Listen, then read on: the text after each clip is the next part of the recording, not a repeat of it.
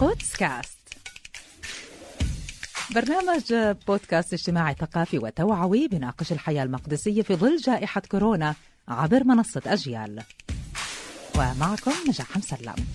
عم تسمعوا لبرنامج قدس كاست كل خميس رح نروح سوا للمجتمع المدني المقدسي لننقل روح تفاصيل القصة وليكون الراوي أقرب إلنا وإلكم. قدس كاست بتنفيذ من مؤسسة الرؤية الفلسطينية وبدعم من الاتحاد الأوروبي. مع تعدد متحورات كورونا على اختلافها وتفاوت انتشارها إلا أنه معظم دول العالم بما فيها إحنا بفلسطين دخلنا مرحلة التعايش مع وباء كورونا المستجد. في سعي منا لخلق هالنوع من التوازن بين كيفية التعايش مع كورونا واستئناف النشاطات الخارجية من عمل وتعليم وغيرها من الأمور الحياتية اللي مش من الممكن تعطيلها أكثر من هيك. بس بدنا نأمن رزقة أولادنا بدنا نتعلم ونعلم أولادنا لهيك الوعي المجتمعي هو حجر الأساس في مواجهة كورونا واحتواء انتشاره لأنه مهما كانت طبيعة الإجراءات الوقائية والخطوات الاحترازية رح تضل بلا جدوى لحد كبير دون الالتزام من جانبنا كأفراد بالمجتمع. عم تسمعوا لبرنامج قدس كاست. إذا الرهان على وعي المجتمع والتزامه بإجراءات الوقاية من كورونا وهنا تكمن المعضلة رحبوا معي بضيفي في الاستوديو الدكتور محمد سكافي مدير الإسعاف والطوارئ في جمعية الإغاثة الطبية الفلسطينية. يسعد أوقاتك دكتور محمد. أهلا بك ولا يعطيك العافية. الله يعافي قلبك يا ربي. ومع عبر الخط الهاتفي الدكتور خالد شيحة مدير صحة محافظة القدس. أهلا وسهلا فيك دكتور خالد. مساء الخير. مساء الأنوار كيف حالك؟ تمام نشكر الله الله يسعدك. أهلا وسهلا فيك. اسمح لي دكتور محمد أبلش مع الدكتور خالد مدير صحة محافظة القدس. لنبلش إحنا وياك هيك دردشة في الموضوع لما نحكي عن تعايش مع كورونا وبنحكي إنه فعلا الرهان اليوم على وعي المجتمع. لما نحكي الحالة الوبائية في القدس تحديدا كيف تصف هذه الخارطة؟ هل فعلا بتنم عن وعي عند المجتمع؟ منذ بداية جائحة كورونا فيما يتعلق بوعي المواطن والوعي المجتمعي وأنا أتكلم هنا على المستوى العالمي بالتأكيد يعني كان الوعي دون المستوى المطلوب وهذا ليس فقط في فلسطين ولكن أيضا في كل دول العالم.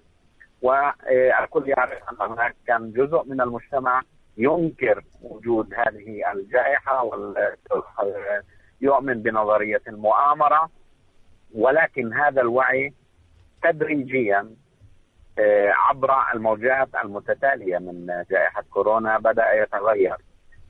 حاليا إحنا بنركز على وعي المواطن. في البداية الموجة الأولى والثانية والثالثة كنا نتكلم عن وعي المواطن في التباعد الجسدي التباعد الاجتماعي وضع الكمامة. اختلفت المسألة حاليا. نحن حاليا نركز على وعي المواطن في التوجه لأخذ المطاعيم لأنه عملية أخذ اللقاح أثبتت على المستوى العالمي أنها وإن لم تقي نهائيا العدوى بفيروس كورونا إلا أنها اولا تقلل الأعراض وثانيا تقلل نسبة الدخول إلى المستشفيات وبالتالي الدخول إلى العناية المكثفة. نعم، لما نحكي بنراهن على وعي المجتمع من ناحية أخذ المطعوم مع وجود فعلا متحورات لكورونا بنفس الوقت عم نشوف إشاعات كثيرة بتتعلق بالمطاعيم من تأثيراتها الجانبية وما إلى ذلك، هل هذا الشيء ينعكس فعليا على توجه الناس من الأساس لأخذ هذا المطعوم؟ يعني عم بتراجع هذا الموضوع ولا بالعكس؟ عم بيكون في وعي إنه لا. الآثار الجانبية اللي ممكن إنك أنت تنصاب فيها رح تكون أكثر بكثير في حال ما أخذت المطعوم. تمام. هو تعامل المواطن مع الطعومات شهد خلينا نحكي مرحلتين. في مرحلة التشكيك الأولى قبل وصول حتى الطعومات إلى إلى فلسطين وقبل بدء توزيعها على المستوى العالمي وخاصة فيما يتعلق بالطعومات التي تعتمد على تقنيه mRNA هو الفايزر والموديرنا. وإمكانية دخولها إلى المادة الوراثية في خلايا الإنسان وخلق بعض التغيرات فيها.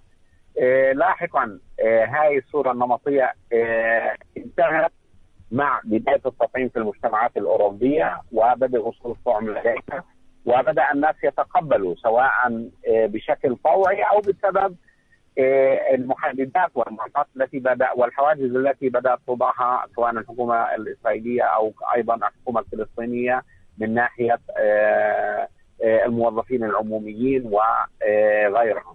صحيح في فلسطين شهدنا انحسار للإقبال على الطعم مرة أخرى في نهاية شهر ستة وهذا كان بالتوازي مع انحسار عدد حالات الكورونا أي صحيح. نهاية الموجة الثالثة وكان هناك فكرة أن وباء كورونا قد انتهى مع بداية الصيف. ولكن مع بداية الموجه الرابعة وازدياد الأعداد خاصة في مناطق الشمال من الضفة الغربية وأيضا بداية الموجه الرابعة في قطاع غزة من جهة وتجديد الاحتلال الإسرائيلي على العمال ومنعهم من الدخول بدون تلقي الطعومات وحتى وأيضا فيما يتعلق بتصاريح الزيارة. لاحظنا عودة وازدياد في عدد المواطنين الذين يطلبون تلقي اللقاح. أضيف إلى ذلك أن أكثر من 80% من حالات الوفاة وحالات دخول المستشفيات في هذه الموجة الرابعة هي لأناس لم يتلقوا الطعومات، أناس أشخاص غير مطعمين، إذا الطعم يحمي، إذا كان 80% من المدخلين للمستشفيات و80% من حالات الوفاة هي لأشخاص غير مطعمة والمطعم آه إمكانية العدوى عنده آه أقل بخمس مرات من الشخص غير المطعم وإمكانية دخوله على إلى المستشفى أقل ب 29 مرة آه قياسا بالشخص غير المطعم. فبالتأكيد هذا حفز الناس على أخذ الطعومات وبدأت تزداد الثقة في هذه الطعومات من ناحية تقليل الأعراض والحماية من الدخول إلى المستشفى. نعم، إذا بالفعل يعني دكتور محمد الناس ربطت بين ارتفاع درجات الحرارة لما دخلنا بالصيف صار في لحد معين تراجع بحسب الإحصائيات والأرقام طبعا الرسمية الصادرة من وزارة الصحة، ولكن بمجرد ما بلشنا ندخل في الموجة الرابعة وتزايد الإصابات الناس صار عندها هيك وازع خوف نعم. إنه لا خلينا آخذ المطعوم تأثيراته راح تكون أقل من لو لا سمح الله انصبت وأنا مش ماخذ الطعم. دور الإغاثة دور الإغاثة الطبية الفلسطينية في هذا الموضوع في رفع الوعي عند المجتمع. المضبوط الإغاثة الطبية من بداية الجائحة بتمارس توعية المواطنين الفلسطينيين في كل مكان في المدن والقرى والتجمعات النائية. وحاليا إحنا بنتعاون تعاون رائع جدا مع وزارة الصحة في إنه بنجهز قوائم للناس اللي حابة الطعم في التجمعات المعزولة والمهمشة والبعيدة الموجودة في منطقة سي بنتفق مع الدوائر أو خلينا نقول مديريات الصحة في كل مكان في كل محافظة فبيبعتوا معنا الطواقم الصحية أساس الطعم الناس الموجودين في هذه التجمعات. هذا التعاون مزبوط مثمر ورائع جدا. بالإضافة لهيك أنه إحنا استمرينا في توعية الناس حول أهمية تلقي التطعيم. وفي استجابة سوينا دراسة المضبوط في قبل شهرين مع منظمة الصحة العالمية ووزارة الصحة حول استعدادية الناس لتلقي التطعيم واقتناعها بتلقي التطعيم. بالضبط. وجدنا بأنه 75% من الناس كان عندها رغبة في التطعيم وكان في ناس بنسبة 20 أو 30% منهم تلقوا التطعيم اللي هم سواء موظفين أو عمال أو غيرهم. بينما 25% كانوا مترددين ورافضين للتطعيم. الآن التقييم الحالي بعد الدراسة وخاصة في شهر 8 وجدنا بأنه الناس بدأت تقبل على التطعيم وبدأت تتجاوز مرحلة التردد ورفض التطعيم. والسبب انت زي ما بتلاحظي وزي ما بنسمع كل يوم في المحطات وفي الأخبار بأنه أصبح التطعيم خلينا نقول إلزامي في المدارس في الجامعات في لدى العمال اللي بتوجهوا للعمل. اليوم تقدرش تدخل أي مؤسسة حكومية إلا يكون معك شهادة تطعيم.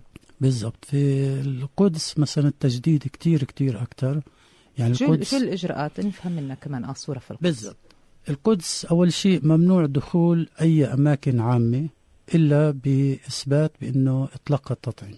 هذه أولا. ثانيا ممنوع الموظفين يتوجهوا لأعمالهم إلا إذا كانوا تلقوا على الأقل جرعتين. وفي آه انتظار الجرعة الثالثة. إجباري أنه الكبار في العمر وموظفين الصحة يتلقوا التطعيم الثالث أو الجرعة الثالثة.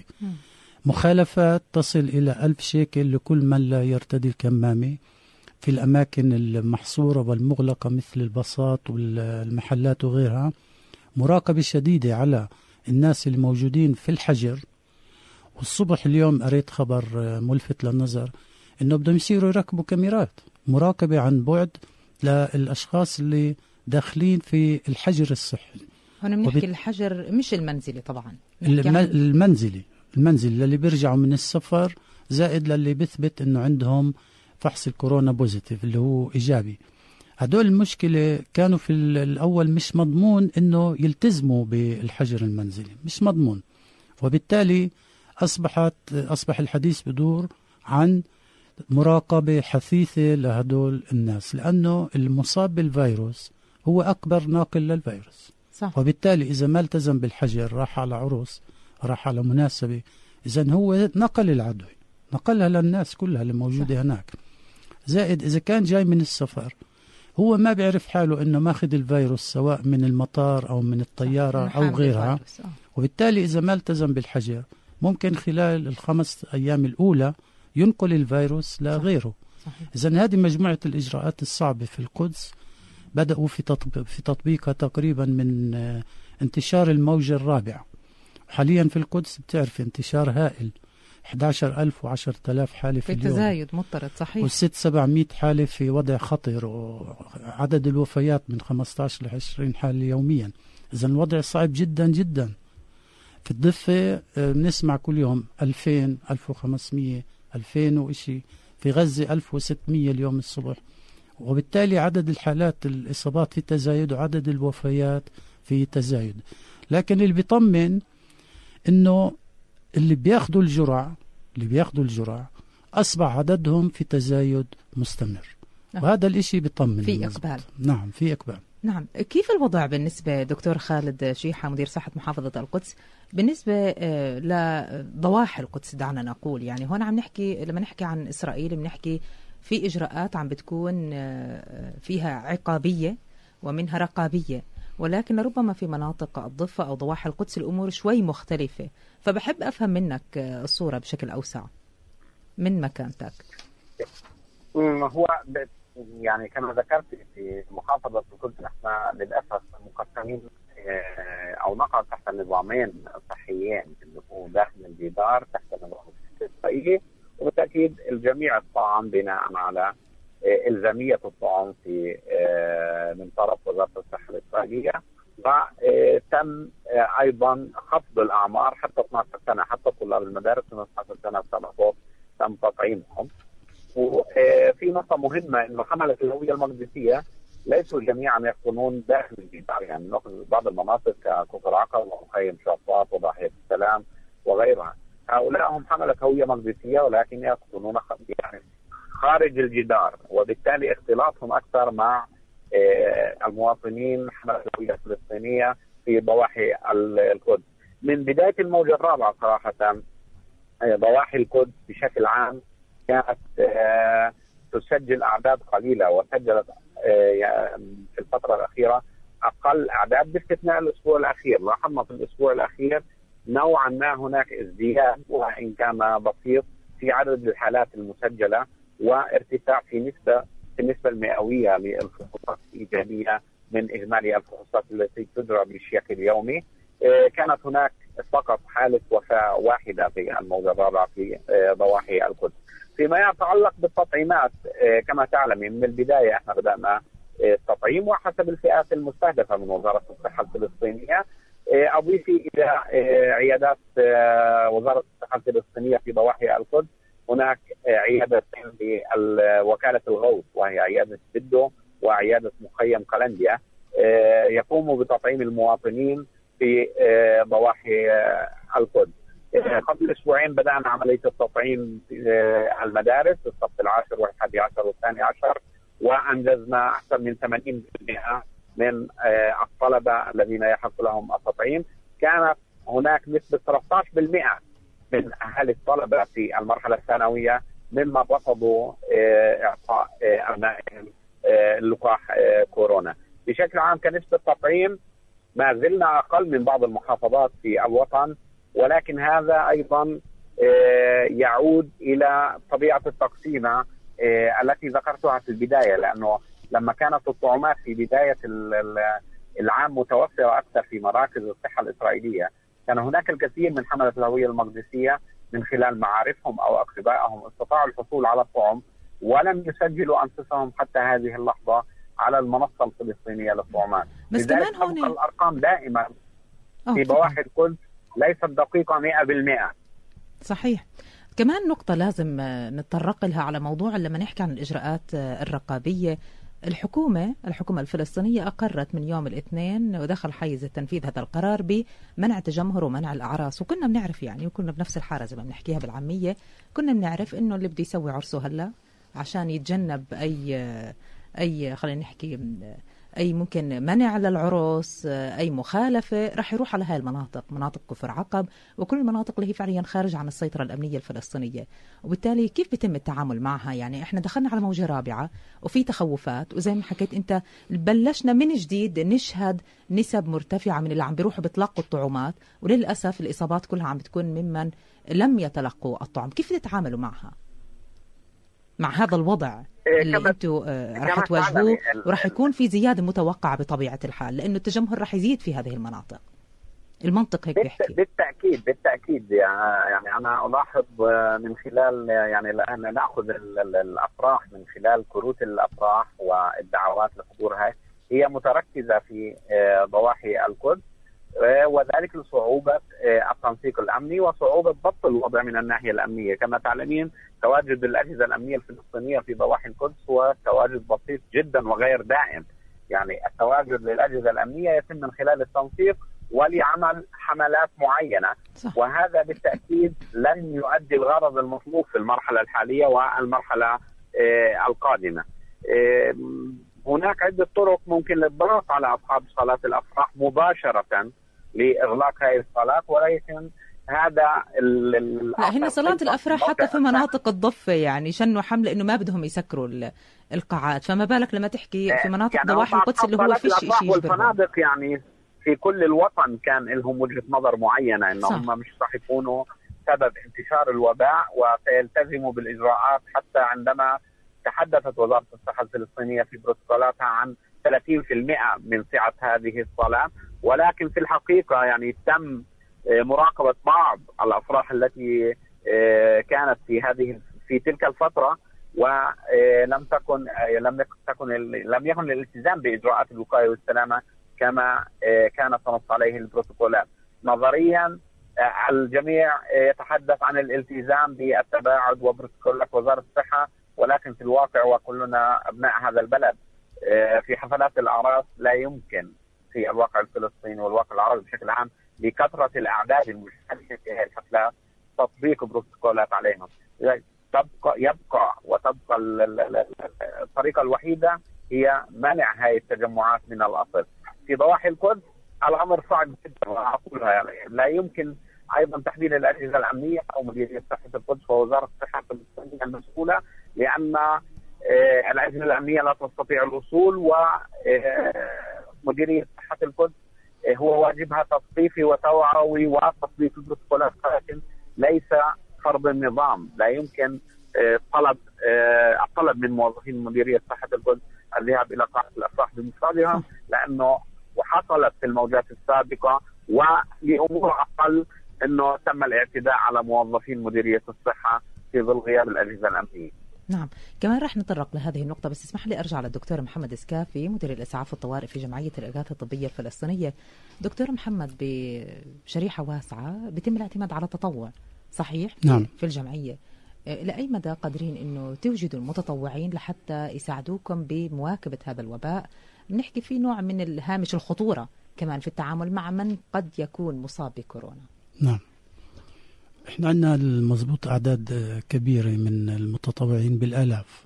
وهدول المتطوعين أصلا إحنا تعاملنا معهم لما كنا ندربهم إسعافات أولية. فمنهم من هو مستمر معنا لسنوات أربع خمس سنوات تسع سنوات في منهم أكثر 13 سنة. هدول الآن بيساعدونا في عدة أمور أهمها توزيع النشرات اللي متعلقة بالكورونا والسيطرة على آه، مرض كوفيد. ثاني شيء نشر الوعي بين الفئات المجتمعية. يعني كل متطوع بيعمل في مجتمعه وبيعمل في قريته وبيعمل مع آه، عائلته. وأيضا جزء كبير منهم بيشتغلوا في المدن والقرى كحملات آه، تطوعية. المتطوعين أيضا بيقنعوا الناس بأنهم يطعموا وبيسجلوا أرقام الناس وأسمائهم اللي حابين يطعموا وبالتالي بنقلوا لنا هذه القوائم وإحنا بدورنا بننسق مع وزارة الصحة.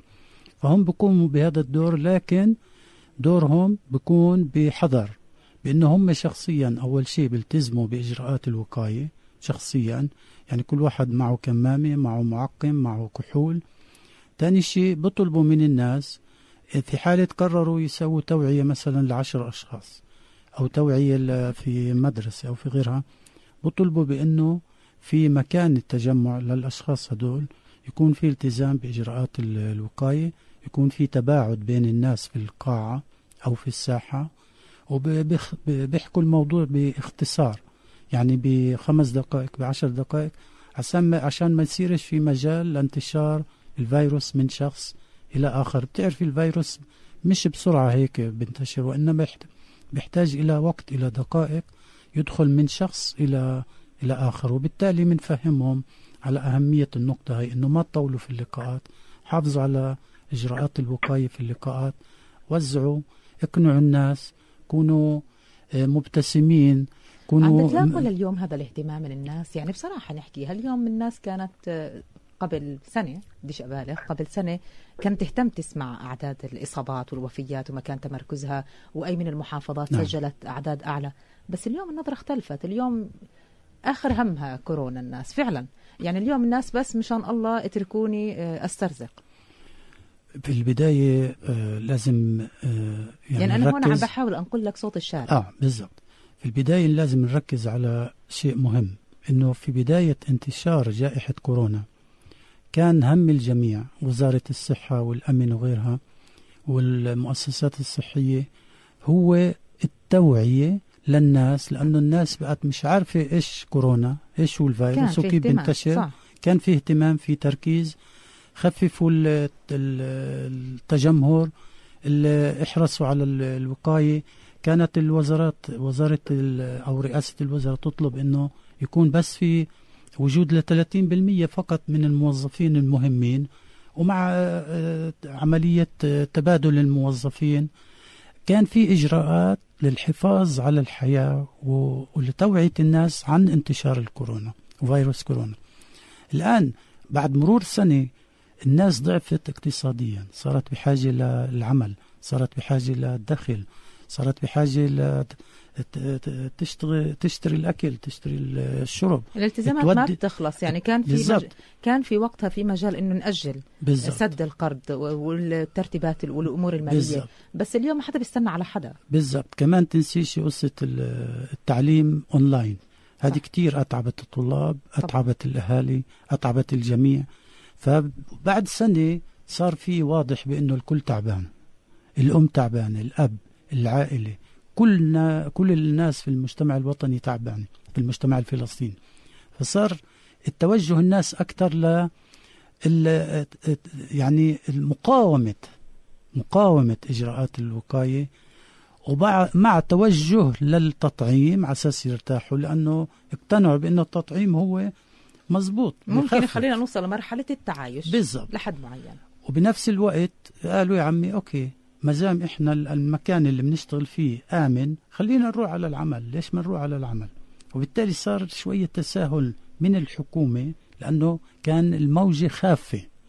لكن لما بدت الموجة الثالثة والرابعة رجعنا للدائرة الأولى أو للمربع الأول. إنه لا يا عمي وقفوا شوي. رجعنا يمكن كمطالبات حكومية بس ما رجعنا كمجتمع. كمجتمع ما رجعنا لأنه المجتمع اندمج. صار يطلع على الشغل صار صار يطلع على الشارع بلش يروحوا على المدرسة. الآن بدنا نوقف هذا كله تدريجيا. المجتمع بيبدأ يقاوم مم. بيبدأ يرفض هذا الشيء من أول وجديد. يعني رجعنا تقريبا للمربع الأول أو الثاني. رجعنا. اذا للمربع الأول زي ما بيحكي دكتور محمد. دكتور خالد لما نحكي إنه رجعنا للمربع الأول إلى أي مدى آه، عم بيكون في تعاون بينكم وبين جمعية الإغاثة الطبية الفلسطينية لحتى آه، ما نرجع للمربع الأول؟ ببساطة الناس فعلا تعبت وصار في مقاومة للإجراءات الحكومية. عفوا اللي بتدعو إنه خليكم في بيوتكم آه، وقف الحركة وما كل وكل أشكال الأغلاقات. إلى أي مدى عم بيكون في تنسيق بينكم بين جمعية الإغاثة الطبية الفلسطينية لحتى توظفوا هالكوادر الموجودة إن كانت طوعية أو حتى موظفين؟ من البداية ازمه كورونا هي كان آه، كان واضح إنه تفوق إمكانيات وزارة الصحه الفلسطينية وإمكانيات وزارة الصحة أينما وجدت في العالم، لذلك آه، المنظمات الغير حكومية وتحديدا العاملة في مجال الصحة العامة والمجال الطبي من البداية كانت شريك لوزارة الصحة الفلسطينية ليس فقط في التنفيذ وإنما أيضا في اتخاذ القرارات واشراكه في اللجان التي تم تشكيلها في وزارة الصحه الفلسطينية. على المستوى المحلي في محافظة القدس هناك الكثير من التعاون ما بين مديرية صحه القدس وجمعية آه، الإغاثة الطبية لأنه جمعية الإغاثة تغطي بعض المناطق وخاصه المناطق دي والتجمعات السويه التي لا تصلها كوادرنا باستمرار، لذلك هناك تقسيم للعبء واخر شيء تجلى في هذا التعاون اللي هو آه، موضوع تطعيم التجمعات البدويه بالتعاون ما بين الإغاثة الطبية ومديرية صحة القدس. اليوم لو حكينا عن التحديات آه، دكتور محمد اللي بتواجه الإغاثة الطبية الفلسطينية بماذا يمكن تلخيصها؟ ما دام في هذا التعاون موجود والانفتاح على الإغاثة الطبية ويكون في فعلا تعاون مشترك في كافة آه، الخدمات اللي بيتم تقديمها، شو التحديات اللي بتواجهكم؟ التحديات أول شيء الطلب الكبير على الخدمات الصحية المتعلقة في خدمات العيادات المتنقلة في في الأماكن المحرومة الموجودة في يعني منطقة خدمات سي؟ صحية؟ يعني إحنا بنسير حاليا تسع عيادات متنقلة. في حوالي 108 مواقع تعتبر مواقع معزولة مهمشة كلها في منطقة سي بما فيها المناطق البدوية الموجودة في إي 1 في منطقة ال- القدس. هدول الناس بحاجة لخدمة دائمة بتزويدهم بالأدوية بفحصهم بتحويلهم. الآن حجم الدعم الموجود لكل عيادة متنقلة هو لا يغطي كل الاحتياج لأنه إحنا خلينا نقول حجم الداعم بغطي 70% أو 80% لكن في الاحتياج أكبر. شو السبب الاحتياج أكبر؟ لأنه هذه الخدمات تقدم مجانية أولا للجميع بدون استثناء. ثاني شيء الخدمات هاي بتوصل للناس محل ما هم ساكنين وبالتالي التجمعات القريبة من محل, محل من محل ما بنروح أيضا بيجوا بتلقوا الخدمة. كمان في أيام الإغلاقات الصعبة كانت تجي الناس حتى اللي موجودة في الأماكن اللي فيها عيادة وزارة صحة أو عيادة وكالة غوث كانوا أيضا يجوا يتلقوا الخدمة لأنه كانت هذه العيادات إما تفتقر للدوام يعني ما قدروا يوصلوا الأطباء أو ما قدر حد يو- يوصلهم أو الأدوية صار فيها شح بسبب كثرة الطلب عليها. إذا هذا تحدي أول. التحدي الثاني إنه التمويل للعيادات المتنقلة هو تمويل متقطع للأسف. يعني في عيادات بتتمول لست شهور في عيادات لسنة في عيادات لثلاث شهور للأسف. طب بناء وبت- على ماذا يعني؟ هل بيكون في جدولة معينة واضحة؟ البناء على المصاري المتوفرة أو الدعم المالي المتوفر لدى هاي المؤسسة أو هذه الم- المؤسسة الثانية لدى الشريك هذا أو الداعم هذا فهمت علي؟ وبالتالي آه، حسب ال- الميزانية المتوفرة عند الدونر اللي هو عند الممول. ثالث شيء آه، الوصول الوصول للناس. أيضا بتشكل آه، عائق أحيانا في مناطق ما بندخلها إلا بتصريح للأسف. يعني في منطقة الرمادين في قلقيلية. منطقة آه، برطعة في جنين. هاي الطاقم الطبي ما بيقدر يدخل إلا لما يحصل على تصريح من الإسرائيليين. والتصريح عادة بياخد مرات أسبوعين مرات شهر لما يطلع. وبالتالي هاي المناطق أيضا بتصفي محرومة لبين ما تطلع التصاريح التحدي الرابع واللي هو مهم جدا إنه طواقمنا تقريبا معظمها أصيبت في في الفيروس في الفيروس الكورونا.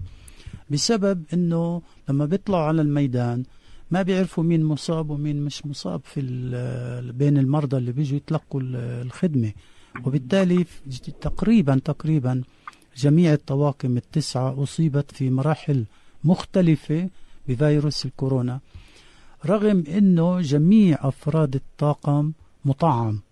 وهذا بأكد الحكي بأكد بأنه وللناس هاي عشان يسمعوها أنه ولو أنت أخذت التطعيم أوكي. بس الحماية من التطعيم اللي بوفرها خلينا نقول تطعيم تصل 95% في أفضل الحالات في أفضل الحالات. وبالتالي في احتمال لسه 5% إنه الإنسان يصاب ولو مطعم تطعيم أول وثاني وثالث حتى. الشغلة الثانية إنه مع مرور الوقت مناع المناعة اللي بوفرها التطعيم تبدأ تضعف. وحاليا علميا أثبت وبدوا يحكوا عنه أنه التطعيم لا يوفر مناعة أكثر من ستة شهور. وبالتالي بعد الشهر السادس لازم الناس تاخذ الجرعة المعززة اللي هي الجرعة الثالثة. نعم.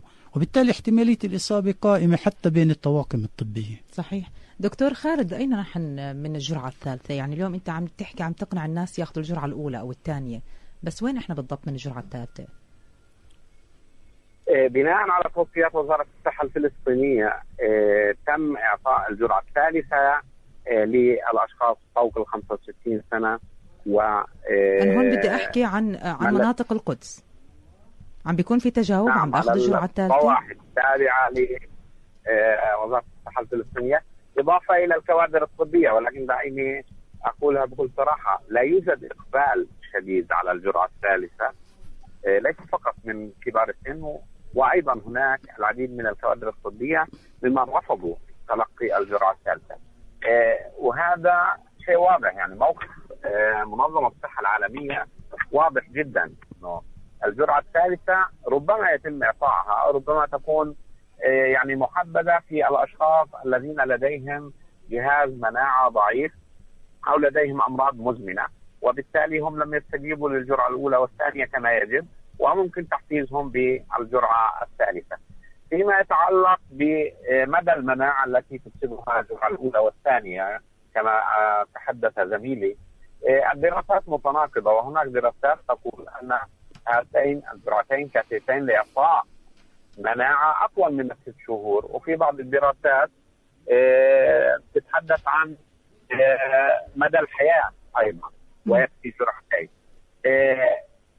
الثالث لاعطاء الجرعة الثالثة هو كان وجود الطفرات الجينية ولكن حتى حتى هذه اللحظة أثبتت معظم الطعومات سواء لشركه فايزر موديرنا وأيضا الروسي وأسترازينيكا أنها ما زالت ثابتة ومقاومة لهذه الطفرات وتقي منها وتخفف من أعراضها لذلك حينما نتحدث عن الجرعه الثالثة هناك القليل من دول العالم ممن أعطوا الجرعة الثالثة بشكل اذا في تباين بموضوع اللي هو أخذ الجرعة الثالثة نجعتها من عدمها أو خلينا نحكي المناعة اللي ممكن تأمنها. صارت الموضوع الأخلاقي أيضا صحيح. إنه في بعض الدول الغنية تتحدث بجرعة ثالثة وهناك ودول فقيرة يمكن ما أخذتش الجرعة الأولى. إلى نسبه 5% أوه. من المواطنين اسمح لي. ممن تلقوا نعم. الجرعة الأولى دكتور خالد الثانية. اسمح لي بما تبقى لدي من وقت. نحكي على الموضوع اللي هو التفاوت في تمويل العيادات وهذا الموضوع اللي إحنا لحد معين قادرين نكون لنا سيطرة عليه. دوركم في هذا الموضوع متابعتكم. ليش فعلا في تفاوت في تمويل العيادات؟